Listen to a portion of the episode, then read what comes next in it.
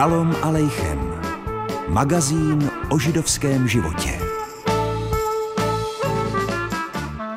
Příjemný nedělní večer a šalom alejchem.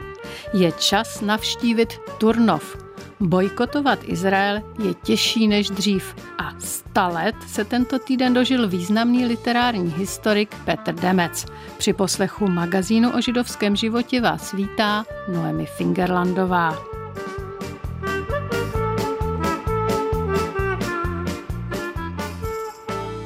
Trutnov nebo Turnov? Tato dvě města v podhůří Krkonoš se leckomu asi pletou. My vás dnes chceme pozvat na návštěvu Turnova. Židovská přítomnost v Turnově je totiž v Čechách jedna z nejstarších a taky nejzajímavějších. Nejenže tu kdysi stály čtyři synagogy, ale za služby vykonané pro Albrechta z Valdštejna zde byl jeho židovský finanční správce dokonce povýšen do šlechtického stavu. Do poslední synagogy, která v Turnově dodnes stojí, zavítala s mikrofonem Kateřina Havránková. Stojíme na místě, kde bývala býma, ve schráně na, na Tóru vidíme maketu svitků. Pojďme si říct něco o tom, zda tady něco zbylo po druhé světové válce a jak se povedlo synagogu takhle krásně opravit. Po válce, myslím, že židovská komunita byla notně početně oslabená, navíc postupně odcházeli další lidé, čemuž notně přispělo vznik státu Izrael. Pro řadu lidí to bylo možnost udělat tlustou čáru za minulostí, takže židovská komunita u nás zanikla na začátku šedesátých let. S Miroslavem Holouškem z Turnovského informačního centra si prohlížíme krásně opravenou synagogu.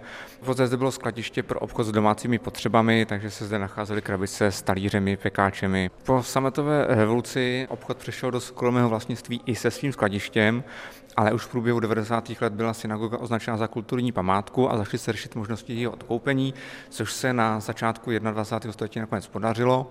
Pak se začalo pracovat i na obnově její původní podoby, která byla dokončena v roce dva tisíce osm. Specialitou naší synagogy je stropní freska v mavřském stylu, která je původní, přežila to skladišní období, nebyla ani otlučena, ani přebílená a v rámci rekonstrukce ji stačilo pouze restaurovat. Pojďme tedy říct něco o té historii židovské komunity tady v Turnově. Nejstarší záznam o turnovských židech máme z roku patnáct dvacet sedm, ale ten nám jenom říká, že si dva židé mezi sebou vyrovnali svůj dluh. Velký zestup židovské populace v Turnově nastal zhruba o sto let později, kdy byl Turnov součástí rozsáhlého frýdlantského vévodství Albrechta z Valdštejna, který židy vlastně na své panství vložení i pozval. Židé totiž byli ve své době známi jako velice schopní obchodníci, což vyhovovalo Albrechtovým zájmům, aby mu jeho panství prosperovalo a vynášelo. Na osobním Albrechtově dvoře působil žid, který se staral o Albrechtovi finanční záležitosti a za své služby Albrechtu z Valdštejna byl dokonce povýšen do šlechtického stavu, což představuje velký unikát, možná i ve střední Evropě. Kromě té synagogy zbylo tady ještě něco, co si mohou třeba návštěvníci prohlédnout, co si mohou projít? Vlastně dochovala se naprostá většina domů židovské čtvrti. Tady v synagoze máme malý model, jak ta čtvrť vypadala zhruba před sto padesáti lety a současný stav se od toho modelu liší asi jen o pět šest budov. Kromě návštěvy synagogy, přilehlého někdejšího židovského města a případně hřbitova, ještě mohou návštěvníci v ulicích Turnova vidět kameny zmizelých. V tuto chvíli už jich máte šestnáct. Letos na podzim budeme pokládat další várku kamenů a samozřejmě ani tím nehodláme končit.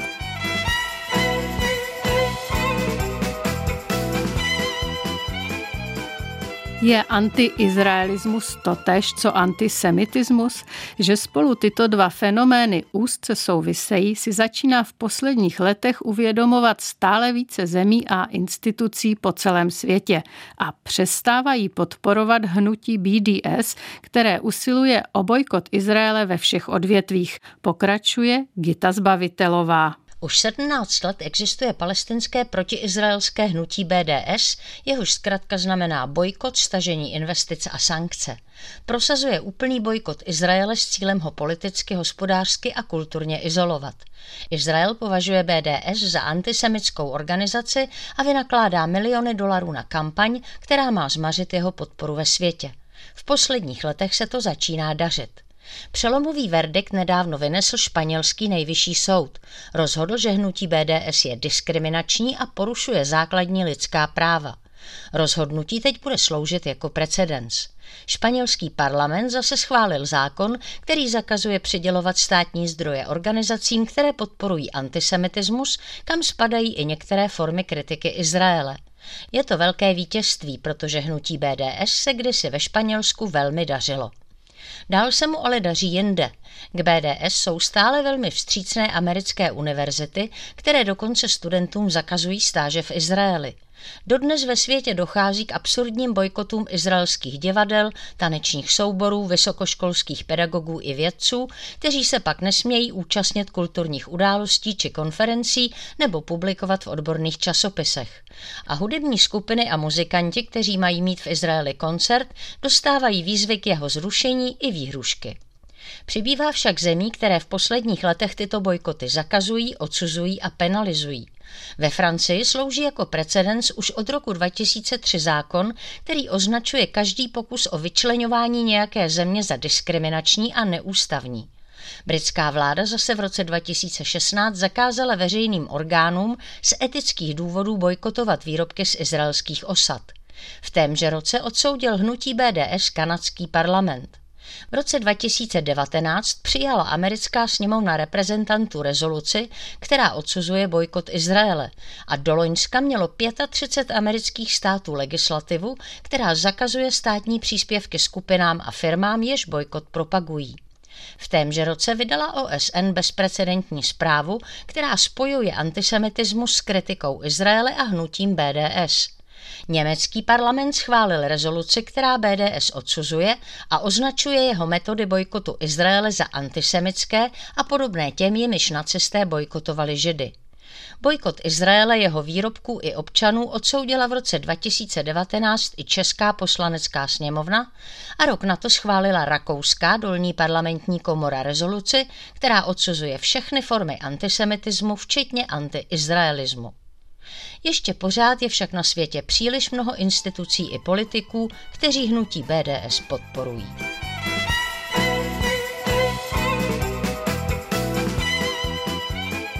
V pátek dvacátého prvního října se dožil sta let milovník France Kafky a prvorepublikových bijásků Peter Demetz.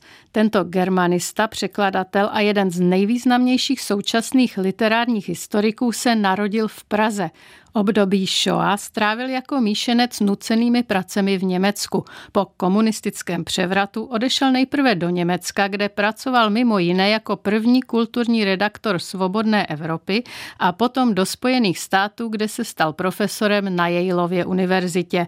My jsme nyní ve spojení s jeho pražským bratrancem, historikem a novinářem Petrem Brodem. Dobrý večer. Petr Demetz je sice váš bratranec, ale narodil jste se až po jeho odchodu do exilu. Kdy jste se setkali poprvé? My jsme se poprvé sešli okolo roku devatenáct set sedmdesát, když dostal takzvanou Goethevu medaili, to je vysoké vyznamenání pro zahraniční germanisty, které uděluje Goethův ústav.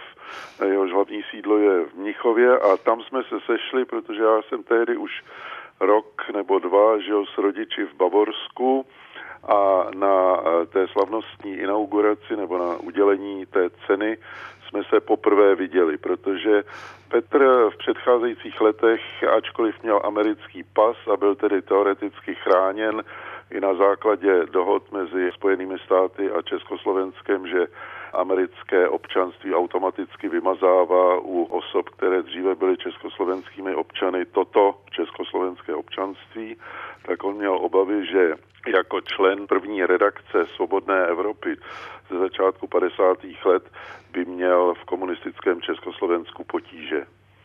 A jaké jsou dnes Demetzovy vazby na Česko, kromě toho tedy, že se tu narodil?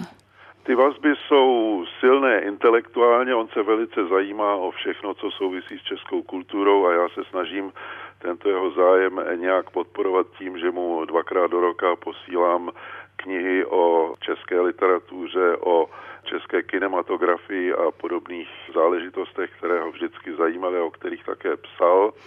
On se sem už samozřejmě vzhledem ke svému věku sotva dostane.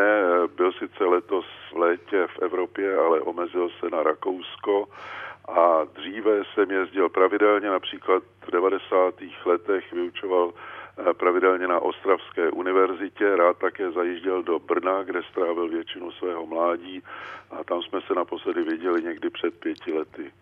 A co z Demetzova díla považujete za nejdůležitější? Tak já mám velice subjektivní pohled člověka, který je s ním příbuzný a který se spíše zajímá o moderní dějiny než o teorii literatury nebo dějiny literatury, což byly jeho hlavní obory. Napsal dvě knihy, které nesou také autobiografické známky. To jsou knihy o Praze, Praha zlatá a černá a Praha v ohrožení, což se myslím česky jmenuje Moje Praha. Ale to jsou knihy, které do značné míry ovlivnily jeho osobní zkušenosti. V tom druhém případě jsou to vlastně dějiny protektorátu viděné očima člověka, který byl značně postižen tím za nacismu, že byl částečně židovského původu. Děkuji moc za rozhovor. Hezký večer, naslyšenou. Není zač, děkuji, nashledanou.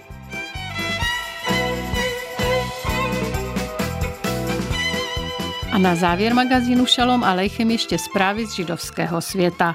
Lídři italské krajní pravice si připomněli sedmdesáté deváté výročí tragického zátahu na římské židy v říjnu devatenáct set čtyřicet tři. Z tisíc dvě stě padesát devět zatčených jich přežilo pouhých šestnáct.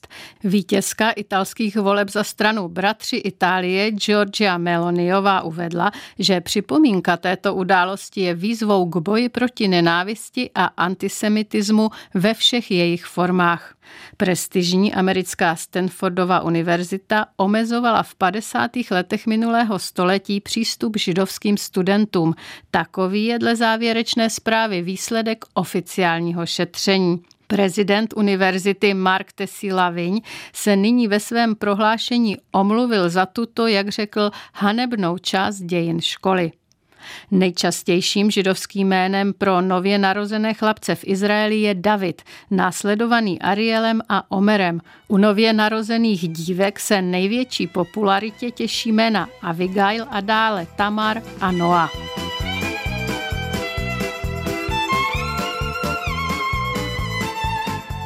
Šalom alejchem připravila tvůrčí skupina Dokument a publicistika ve spolupráci s ředitelem Židovského muzea v Praze Leo Pavlátem.